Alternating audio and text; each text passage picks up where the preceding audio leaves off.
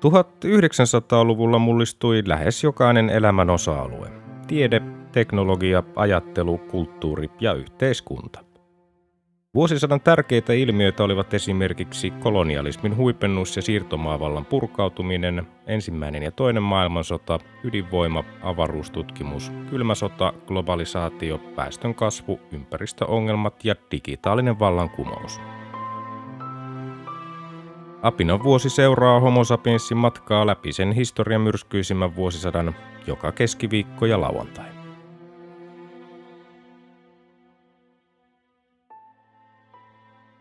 Vuosi 1928. 6. tammikuuta Thamesin tulvissa hukkui 14 ihmistä. Samana päivänä 6. tammikuuta Paavi Pius 11 tuomitsi ekumeenisen liikkeen. 7. tammikuuta Suomen Kuvalehti järjesti kilpailun reklaamisanan korvaamisesta suomenkielisellä ilmaisulla. 15. tammikuuta eduskunta hyväksyi äänin 157 vastaan 22 uuden valtiopäiväjärjestyksen, joka korvasi vuoden 1906 valtiopäiväjärjestyksen. Kaksi päivää myöhemmin, 17. tammikuuta, Neuvosto-Venäjän salainen poliisi OGPU pidätti Lev Trotskin ja hänet karkotettiin Kasakstaniin. 26. tammikuuta Berliinissä avattiin loistelias elokuvateatteri Titania Palast.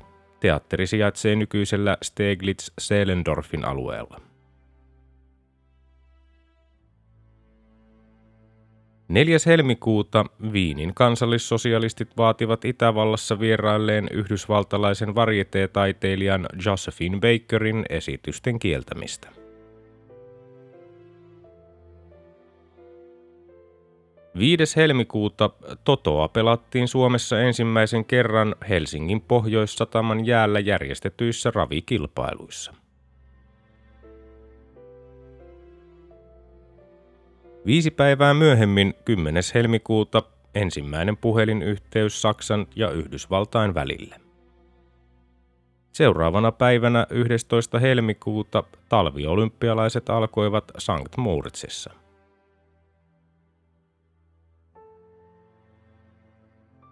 7. maaliskuuta Virittäjä-lehden päätoimittaja E.A. Saarimaa voitti Suomen Kuvalehden järjestämän reklaamisanan korvauskilpailun ehdotuksellaan Mainos. 12. maaliskuuta Los Angelesin pohjoispuolella sijaitseva St. Francisin pato murtui, 600 ihmistä menehtyi. Samana päivänä 12. maaliskuuta Maltasta tuli Britannian dominio. 22. maaliskuuta neuvostoliittolaiset maanviljelijät järjestivät mellakoita maassa vallinneen huonon elintarvikehuoltotilanteen vuoksi. 25. maaliskuuta Paavi Pius 11 tuomitsi fasistien koulupolitiikan.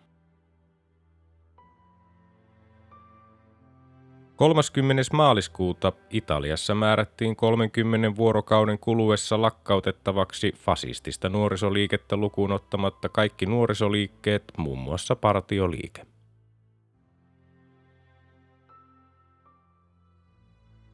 Kahdestoista huhtikuuta pommiattentaatti Italian kuningasta vastaan Milanossa 17 sivullista kuoli. 12-14 huhtikuuta ensimmäinen itä-länsisuuntainen transatlanttinen lento lähtöpaikkana oli Irlannin Dublin ja määränpäänä Kanadan Greenly Island. Lentokone oli saksalainen Junkers V-33 Bremen. 14. huhtikuuta maanjäristykset Bulgarian Chirpanissa ja Plovdivissa tuhosivat 21 000 rakennusta. Kuolonuhreja oli noin 130. – 18. huhtikuuta Viipurin reippaasta tuli ensimmäinen jääkiekon Suomen mestarijoukkue.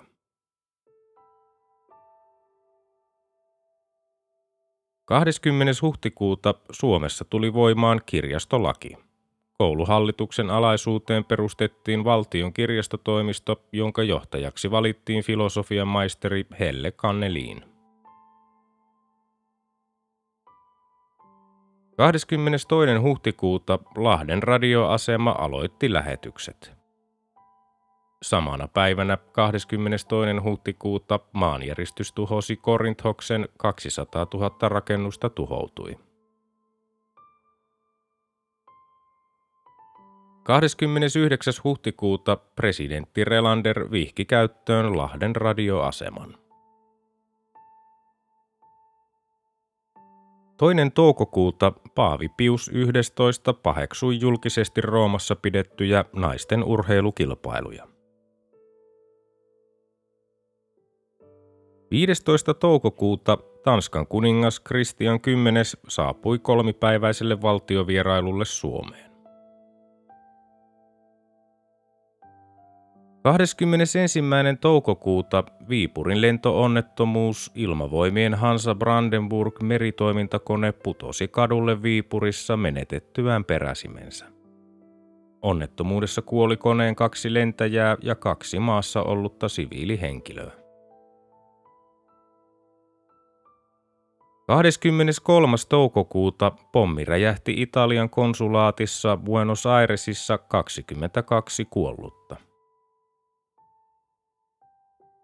26. toukokuuta Suomen kansallismuseossa paljastettiin Akseli Kallen Kallelan maalaamat freskot. Toinen kesäkuuta Norjan kuningas Haakon VII saapui Suomeen kolmipäiväiselle valtiovierailulle. Samana päivänä toinen kesäkuuta Suomessa alkoi kymmenen kuukautta kestänyt valtakunnallinen satamalakko Suomen kuljetustyöläisten liiton vaadittua työehtosopimusta satamiin. Lakko päättyi 16. huhtikuuta 1929 ammattiliiton tappioon. Työnantajat käyttivät lakon aikana vientirauhan lakomurtajia satamien lastaustöissä. 4. kesäkuuta Yrjön kadun uimahalli vihittiin käyttöön Helsingissä. Samana päivänä 4. kesäkuuta japanilaiset upseerit salamurhasivat kiinalaisen sotaherra Zhang Zuolinin. 20. kesäkuuta Punica Rasic ampui kolme opposition edustajaa ja haavoitti kolmea Jugoslavian parlamentissa. Kaksi päivää myöhemmin, 22. kesäkuuta, ruotsalainen autovalmistaja Volvo perusti Suomeen tytäryhtiön Oy Volvo Auto AB. Suomesta tuli Volvon ensimmäinen vientimaa. Samana päivänä 22. kesäkuuta 4 KTR-3 tykkimiestä sai surmansa ja kolme sotilasta loukkaantui, kun kaksi tykkiä räjähti Perkjärvellä harjoitusammunnassa. 24. kesäkuuta osa Umberto Nobilien pohjoisnapa retkikunnasta pelastettiin ruotsalaiseen lentokoneeseen. Retkikunnan loput jäsenet pelastettiin 12. heinäkuuta neuvostoliittolaisella Krasin jäänmurtajalla. Samana päivänä 24. kesäkuuta Salama iski Parkanon kirkkoon konfirmaatio Jumalan palveluksen aikana, neljä ihmistä menehtyi. 27. kesäkuuta Pariisissa solmittu Yhdysvaltain ulkoministeri Frank B. Kellogin ja Ranskan Aristide Briandin mukaan nimetty Kellogg-Briand-sopimus kielsi sodan politiikan teon välineenä. Kellogg sai tästä Nobelin rauhanpalkinnon, Briand oli saanut sen jo aiemmin. 5. heinäkuuta vuonna 1889 perustettu Suomen baptistiyhdyskunta merkittiin Suomen uskonnollisten yhdyskuntien rekisteriin. 10. heinäkuuta Aero Oyn Junkers F-13 K. Salb teki pakkolaskun mereen matkalla Tallinnasta Helsinki. Koneen miehistön ja sen neljä matkustajaa pelasti ohikulkeva moottorialus lentokone poistettiin käytöstä. 16. heinäkuuta Leon Toral murhasi Meksikon presidentin Alvaro Obregonin. Samana päivänä 16. heinäkuuta Helsingissä paloi Sörnäs ABn verkkosaaren saha rakennuksineen ja lautatarhoineen niin, että saarelle jäi vain yksi varastorakennus pystyyn. 27. heinäkuuta Radcliffe Hallin romaani Yksinäisyyden kaivo ilmestyi. Seuraavana päivänä 28. heinäkuuta kesäolympialaiset alkoivat Amsterdamissa.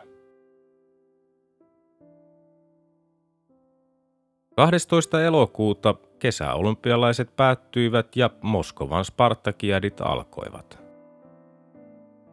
Neljä päivää myöhemmin, 16. elokuuta, Neuvostoliitto julisti yleisen asevelvollisuuden. 22.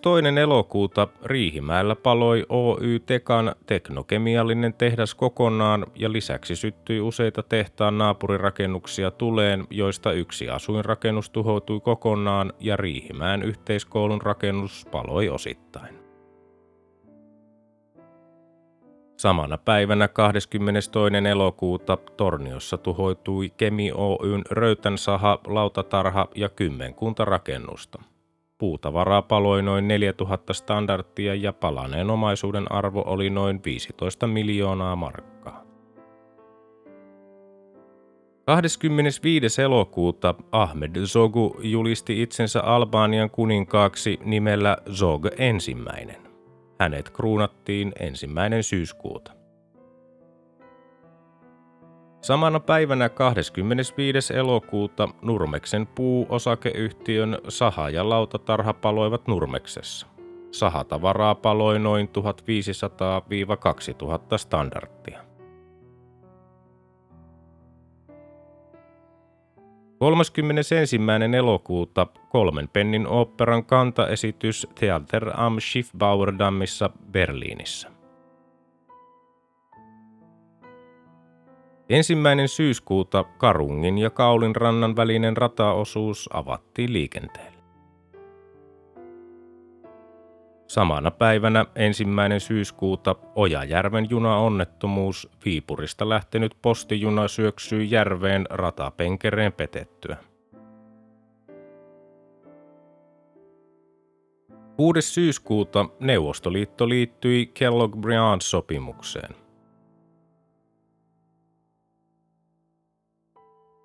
22. syyskuuta Pariisissa otettiin käyttöön maailman ensimmäinen automaattinen puhelinkeskus.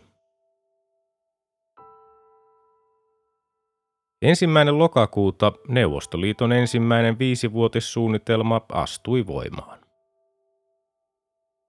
Samana päivänä ensimmäinen lokakuuta taidemaalari Salvador Dalin ja ohjaaja Louis Buñuelin elokuva Andalusialainen koira sai ensiesityksensä Pariisissa.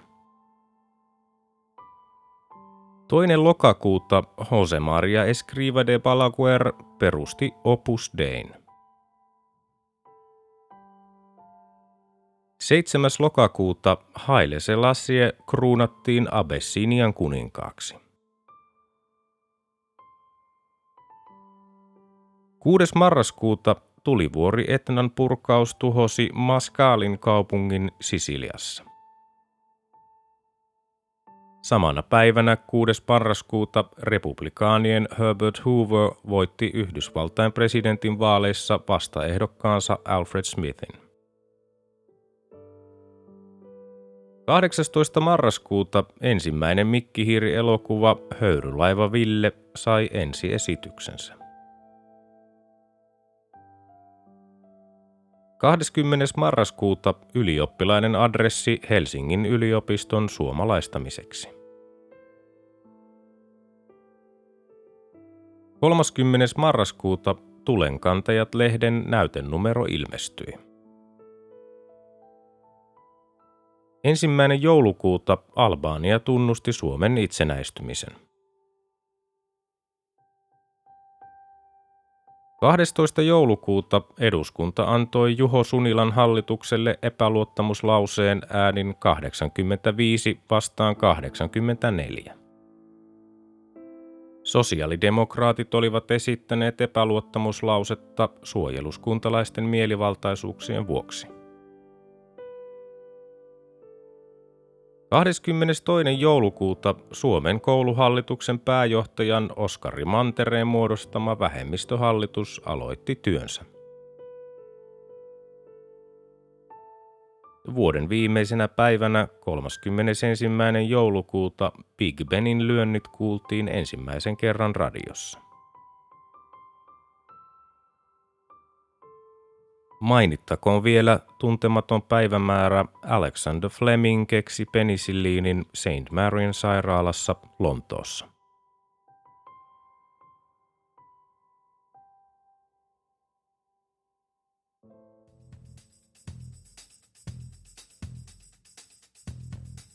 Tämä oli Apinan vuosi. Homo sapiensin seikkailut jatkuvat taas seuraavassa jaksossa. Liitytään mukaan.